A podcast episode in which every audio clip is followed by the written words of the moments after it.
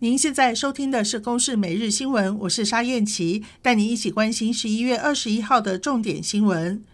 全球共同瞩目的二零二二卡达世足赛正式开幕，满满的中东风情展现在地文化特色。防弹少年成员田柾国也登台大秀 K-pop 歌舞，将现场气氛炒热到最高点。开幕战，地主卡达在世足首度亮相，强碰南美的厄瓜多。厄瓜多主力前锋瓦伦西亚大发神威，开幕战上演梅开二度，帮助厄瓜多二比零击倒地主国，收下本届世足首胜。瓦伦西亚个人跨界踢进五球，也成为队史头号射手。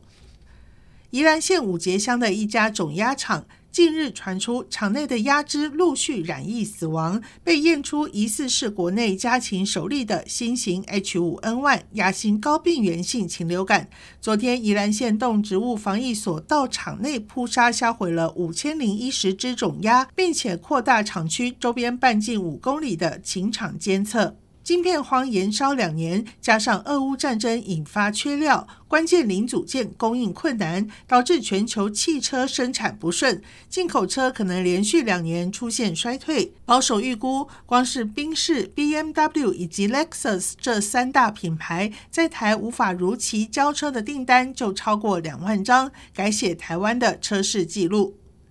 本周末就是九合一大选，依照现行确诊隔离规定，今天开始通报确诊的有投票权民众将没有办法外出投票。中研院士陈培哲表示，确诊者出门投票要重罚，却没有给其他的投票方式，剥夺人民的参政权，这是宪政的危机。他建议在未立法通讯投票之前，可以让确诊者穿上隔离衣之后，从外面消毒，在没有传染的风险之下出门投票。